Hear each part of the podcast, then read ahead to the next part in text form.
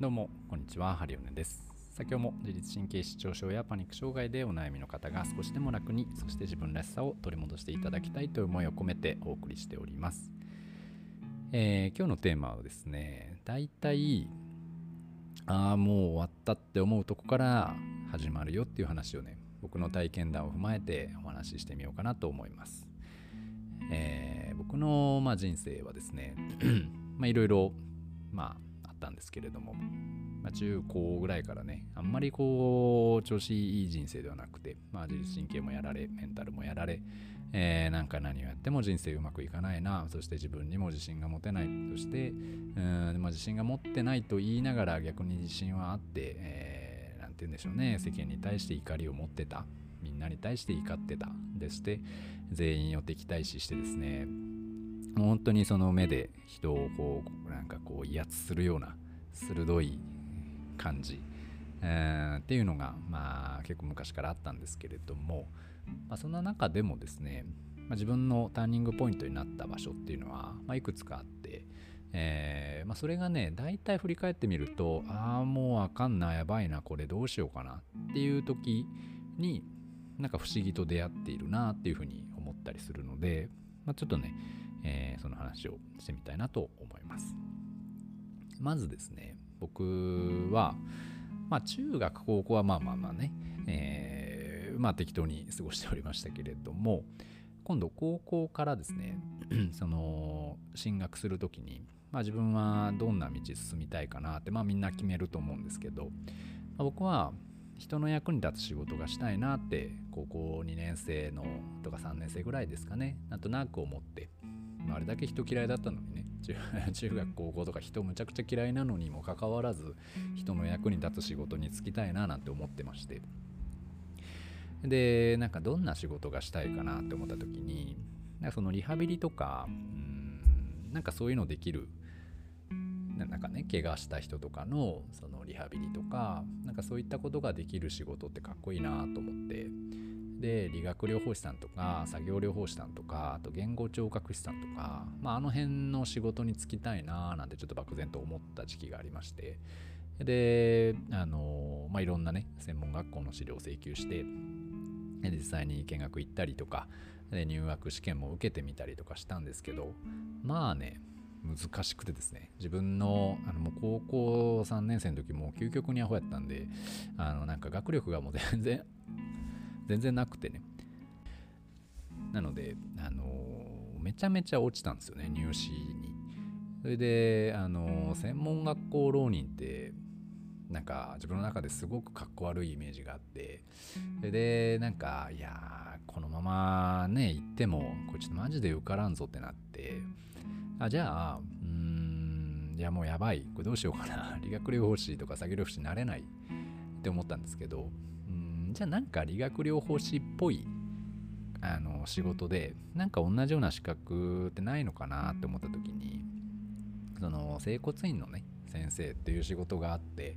えー、でそこの柔道整復師という資格を取るとあなんかあのどうやら整骨院とか出せるらしい独立できるらしいっていうのがあってでやってることもなんかトレーナーとかスポーツトレーナーさんみたいなねとか、まあ、リハビリというかなんかそういったものもやってるよみたいな感じになってなんかねあここすごくいいやんってこの資格いいやんって思ったんですよね。で、えー、それでですね調べてみると、まあ、ちょうどその僕が卒業してでその4月から、えー、開校するですね1期生募集のえー、専門学校の専門学校がありましてでそこにねあここいいやみたいなで家からも行ける近いしね。であいいねってなってそこにまあさすがに1期生で落とされることないやろと思って行ったんですよ。そしたら案の定、まあ、試験はめちゃめちゃ簡単でですね、えーまあ、見事受かることができまして、えーと、専門学校浪人というのを、まあ、避けることができたんですけれどもでその柔道整復師の学校行き始めたのはいいんですけどね。行き始めたのはいいんだけれども、まあ、みんなそこであの大体整骨院でねこうバイトというか研修しながら、うん、学生生活を送るっていうのが、まあ、当時の、まあ、スタンダードでして僕もその夏ぐらいから整骨院に勤め出しながらねやってたんですけど、まあ、そこでね、まあ、まあうまくいかなくてですね。なんかもともと人見知りだし、えー、なんかまあ暗い人間だったのでなかなかこの整骨院というその接客業ですよね、まあ、当時はもうリハビリの病院職かと思ってたら、まあ、出てみたら意外や意外というか全然違うそのもう究極の接客業じゃないですか、まあ、マッサージとかね、まあ、リハビリもそうですけど。なので、えー、そういったところに戸惑ってね。全然もうダメなわけですよ。どこ行ってももうなんか使えないやつになってうわーみたいな。そして柔道整復師の学校を卒業して新旧のね学校に行き始めたんですけれども、まあ、それもねなんか別にその治療の幅広がればいいなぐらいの感じで行かせてもらってであのー、そのまあ柔道整復の資格は持っているのでその整骨院に勤めながらで治療も施術も入りながら新旧の学校も行くみたいな感じのことをやってたんですね。そしたらそこの、うん、行った接骨院でもう本当にね僕もちょっとメンタルをだいぶやられましてあのもうあのいやちょっと無理かもしれんと思ったんですよ。この整骨院という、うん、職業にずっといることっていうのがいやちょっとこれ厳しいかもな しんどいなって思ってもうやめようかなって思ったんですよね。で、えー、そのお店はねまあもうクビになったんですけどクビになって。でも学生は一応続けてるので新旧の学校は行くけど別にバイトは何にもしてないみたいな。学校行って家帰って学校行って家帰ってって、まあ、ただただそれだけやってたんですよね。でもうああダメだなこのまま。あの整骨院の資格も、まあ、あるけど整骨院で働いたりこの業界長くやるのはちょっと無理だなって思ってた時にどうしようかなって思ってた時にね今のその鍼灸の僕の師匠にあたる先生と出会ったんですよ。でその先生がその授業でねまあ特別授業みたいな感じでやってたんですけどその先生の授業を見た時になんか衝撃が自分の中で走っていやなんかおもろって思ったんですよ面白いなこの治療法そしてこの先生めっちゃいい人やなと思って今までの先生たちがなんかこう何て言うんですかねもうすごいそのザ体育会系みたいなねこうもう鬼軍曹みたいな人たちが まあいっぱいいたいたわけで。でその中でその先生に会うともうすごい物腰柔らかでなんか僕にも敬語使ってくれるような方でしてでその方のうん治療院に見学行き始めたのがきっかけで今のその鍼灸とかを、まあ、学び始めてるんですけれどもうんでそこからまあ、ずっと月日は流れですね。で、まあ、新旧の学校もあの卒業して、えー、今のね、まあ、整骨院、あの前の職場か、前の職場勤めて、で、まあ、独立するってなったんですけども、で、独立してもですね、やっぱなかなかうまくいかないもんで、えー、お客さんが来ない。で、せっかく独立したけど、なんかやばいってなって、えー、経営状態がめちゃめちゃ良くなくてね、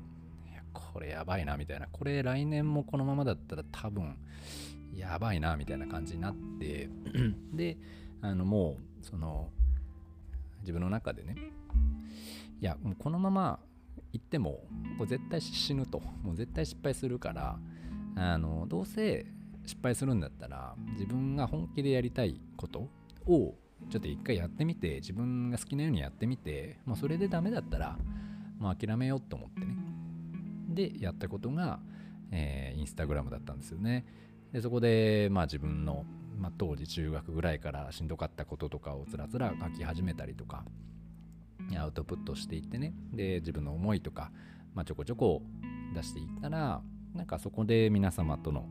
えー、なんかつながりが生まれてですね。結構自分がその前にもねインスタグラムでそのお店のアカウントとかでやってたんですけどなかなか芽が出なくてね。なんかその周りの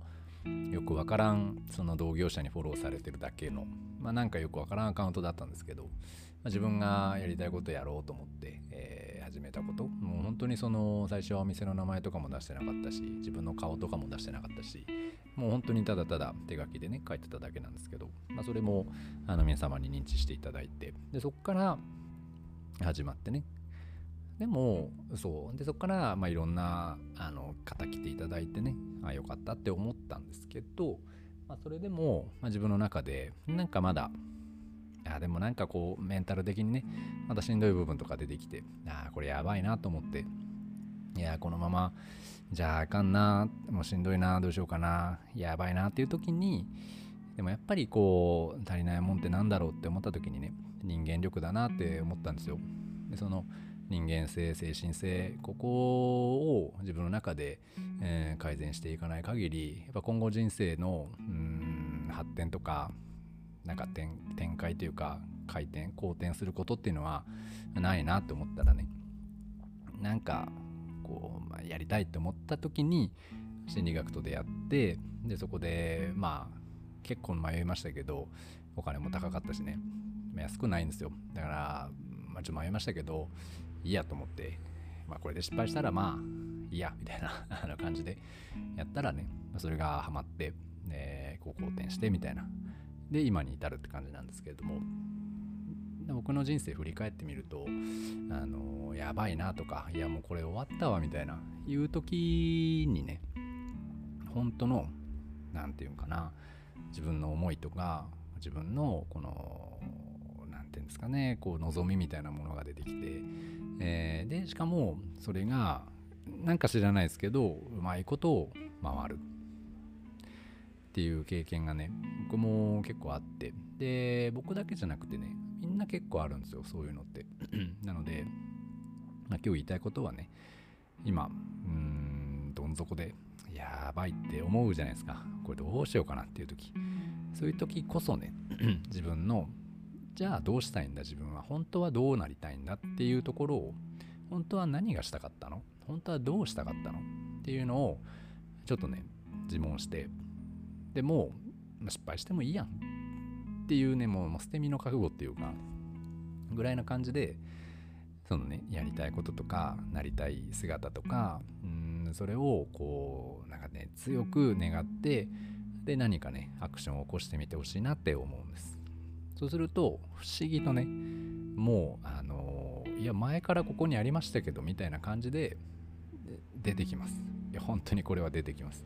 あのそれが人なのか物なのか出来事なのか分かりませんが必ず出てくるので。いやでそういう時はねもうあのこうやばいって思わないと本気で思わないんですよね。はい。だからそういった時こそチャンスなので今しんどいっていう方は実はね今がチャンスだったりします。なので、えー、まあ、どうありたいのかね。まあこれ何度も言ってますけどね。でこれもねなかなか難しいんですよ。もう本当にこの魂の叫びみたいなものってね、本当に追い詰められないとできな出てこなかったりするので。それを、まあ、ぜひあの自分の中でね見てみてもし何か、えー、自分の心が叫んでるものがあればぜひねあのなんかアクションを起こして行動してみてあげてほしいなと思います。そうすると人生変わりますよ。なのであの応援しております。まあ無理しないでいいですけどね。はい。なのでまあ一緒にねこれからもやっていけたらいいですよね。僕も多分ね多分これからまた何度もねピンチが訪れてはそれを糧にチャンスに変えていくんだろうなって思ってますので、え一緒にねやっていきましょう。はい。というわけで今日はこの辺にしたいと思います。ありがとうございました。失礼します。